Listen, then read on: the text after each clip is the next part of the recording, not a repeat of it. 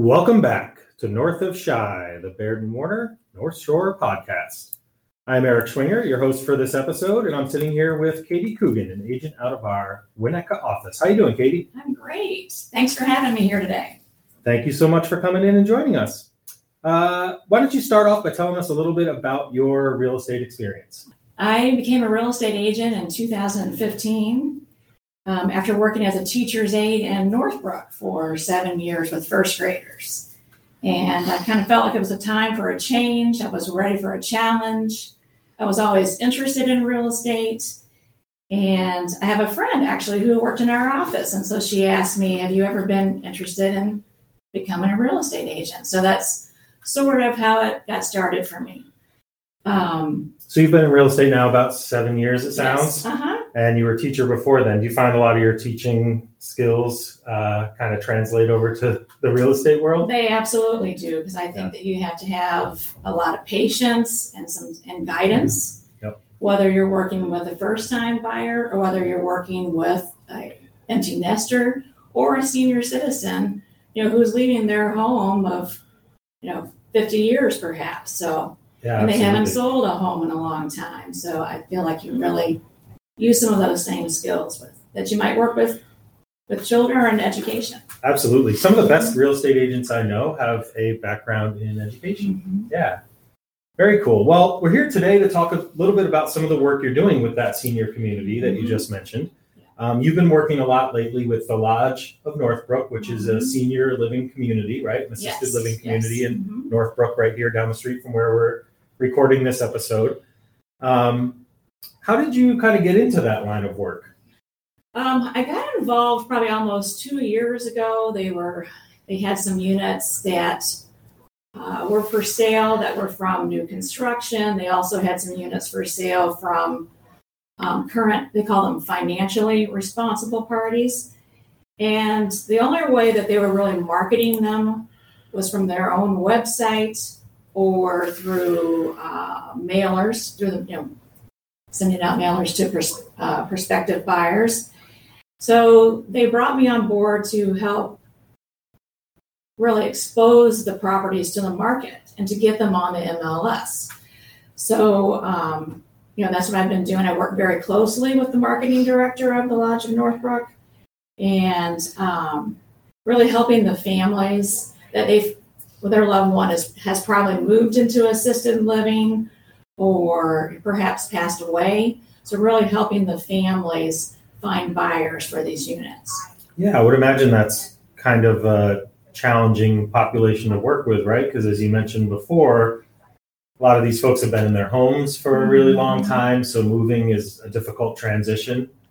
Um, so, what are some of those challenges that you've experienced with working with seniors and moving them, transitioning them into sort of this senior living or assisted living facility? Um, well, as you can imagine, they may have many years of personal belongings and furniture, and it can just seem like a daunting task to move from their home that they've raised a family in. Is, is probably going to have much more square footage, and they need to, you know, move to a facility that not only is going to be smaller, but um, you know, depending on their healthcare needs, uh, you know, you need to find a place for them that meets those needs. Sure. So you mentioned that the kind of they're downsizing, right? Mm-hmm. A, lot of this stuff is downsizing. Mm-hmm. So what are those units at the lodge like? Like what is a typical unit at the lodge like? Um, we have one bedrooms, two bedrooms, two bedrooms plus a den. They go from probably 700 square feet to over 2,000 square feet. Um, they all have full kitchens. They have uh, laundry in the units. Um, they've all been thoughtfully designed. They're ADA compliant. All the doorways would accommodate a wheelchair if that were necessary. The, the counter height um, is accessible. So, um, yeah, when they built the lodge, this was all taken into consideration for the senior citizen population. Yeah, very cool. So it, it's kind of like condo living, right? It is. It's very similar to condo living. Um, you have your own apartments. You come and go as you please. Um, so it's independent living. And um, there are services available, or they, I should say that the um, staff of the Lodge of Northbrook can help arrange for services should they be needed. And services, you mean like healthcare services and things like that? Mhm. Okay.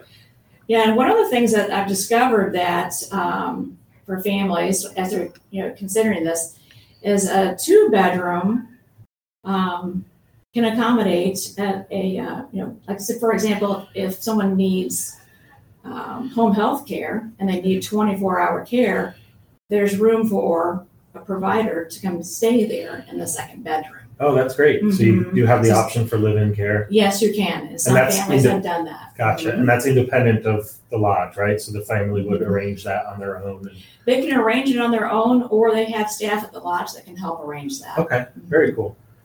Yeah. Um, so did you need any specific training or certifications to work with the senior population? Um, I decided to get my SRES certification. Um, I just coming from education, you know, I, I enjoy learning and I like having these types of certifications. Like I have the ABR for working with buyers, and so I just thought that that was a natural step as I started working with more and more senior citizens. Yeah, absolutely. Um, aside from kind of the healthcare aspect of it, what other types of amenities are available to the residents at the lodge? Um, they have breakfast every morning that's served. It's complimentary, um, Monday through Friday. Uh, they have two dining rooms, and I should back up and say there's there's two phases. One that was built in 2013, one that was built in 2017. And there's a dining room in each building, and all the residents are welcome to use the facilities in both buildings. Um, they alternate offering dining in the evening in each dining room um, each month. So the residents become familiar with both buildings. Um, they have a workout facility, they have an art studio, they have um, a workshop if you're into work, work uh, excuse me, woodworking. Um, they have classes every day, every day, uh, exercise classes. They bring in uh, special speakers, and they have a, a, a lifestyle director that plans all these activities, but she does take input from the residents as she plans programming. Wow, sounds like there's all sorts of Mhm. cool stuff available. Yeah. You know, I was going to add that uh, from talking to the residents that live there, um, one of the things that we really discovered through the pandemic that being isolated in your own home is never a good thing. And even if you only go down for the continental breakfast and grab a cup of coffee, just seeing a familiar face and talking with them in the morning this is just socially and mentally and just physically everything about it is great for senior citizens. Yeah, absolutely. Mhm. I mean, I've I've read, you know, I haven't read the studies, but I've read a lot of Mhm. articles and other things written about how social connections can Mhm. improve mental health and longevity, particularly among senior citizens. So, yes, yeah, absolutely. yes. Very cool. Um, so you've now been working with this, you know, population, the senior Mhm. population, for a couple of years now. It Mhm. sounds. Um, do you have any advice for agents who might be interested in getting involved with working with seniors? I do. So I think that um, you have to be very patient. You have to be flexible. Um, some senior citizens, for example, even from the listing agreement, might not have an email address, might not have a computer. So even though I know we're really going towards a paperless society, you have to be flexible and willing to print out the listing agreement and all the disclosures and work with them, you know, one on one at the kitchen table and, and fill out the paperwork. Um, they may need help, you know, emptying out the house. They may or may not have family nearby. So I think it's important to have a really good list of resources to help your clients. And, you know, you might not be afraid to roll up your sleeves and help them as well. Yeah, absolutely. Um, then another issue I've come across is they may not have um, the physical capability because of some sort of handicap to leave the house for showings. So I've had to make accommodations where I say, I might say, okay, can we choose a time during the week, a two hour block, or Saturday, a two hour block, where you can leave the house and we can have showings during that time. So I just really feel like you have to be flexible. Yeah, It, it, things like I wouldn't even have thought about, right? Like Mhm. It makes sense to me that there might be someone living in the house for 50 years and they have a lot of stuff to get rid of, but I wouldn't even think about how you need to be flexible with technology Mhm. and with um, you know disabilities and things like that and limited mobility and all that kind of stuff. Yes. Um, good things to consider if you are thinking about getting involved with you know working with the population. And would you say that the certification you got was useful and helpful for you? It was useful, and you know some of it I already know because of I'm I'm heading towards the senior citizen population myself, but um, yeah, I think that it was very valuable and uh, really great information and worthwhile, and to be able to say that you know I am a senior real estate expert, Right. So and to have that on your resume, I think is important. Great. So, um, do you have any advice for folks who might find that it's time for them or someone in their family to start considering a transition into senior housing? Like, what would be their first step, or who should they talk to? I do, and I do think you mentioned family. uh, It, a lot of times it is a family decision. The kids are involved, and um, as a real estate, you're interacting with the entire family, not just the senior citizens. And um, I think that they have to evaluate their healthcare needs, and as they are interviewing places to move to, that's probably the first priority is to you know to think about their healthcare needs. Do they have any limitations? And you know what is offered at the facility.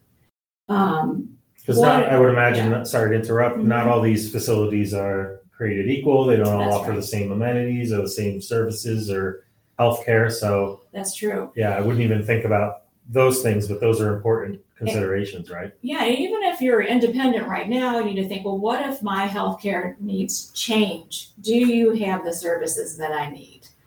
So I, I, yeah, I think that's important as well. Um, are you a social person? Do you like activities? Are you a joiner?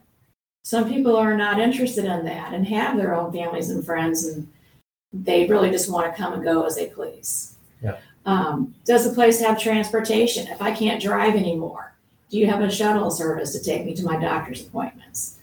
Um, yeah, I just think those are all considerations, you know, when you're thinking about moving. Yeah, absolutely.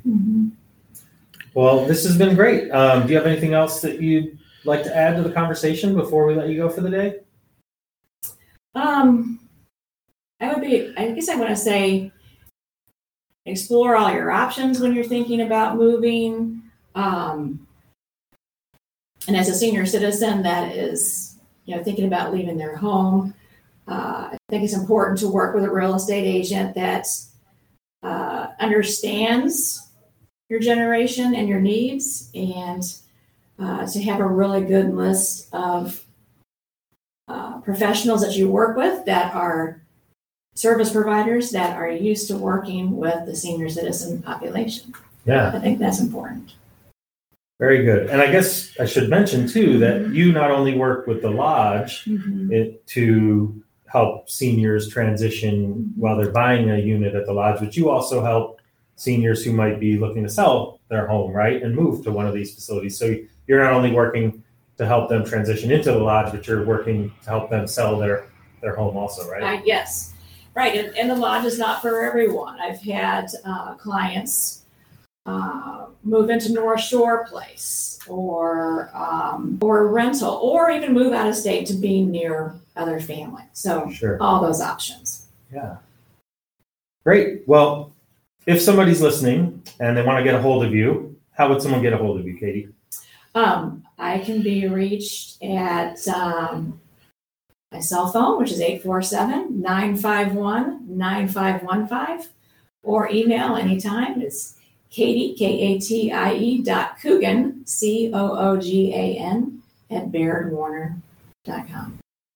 All right. Well, thanks so much for coming out today, Katie. We really appreciate appreciate your insights into working with the senior population. And uh, you heard it here, guys. If you if you or someone you know in your family is looking to make a transition into uh, senior living or just looking to make a move, uh, Katie Coogan has the resources to help out. So reach out to her. And uh, until next time, take care. Thanks so much.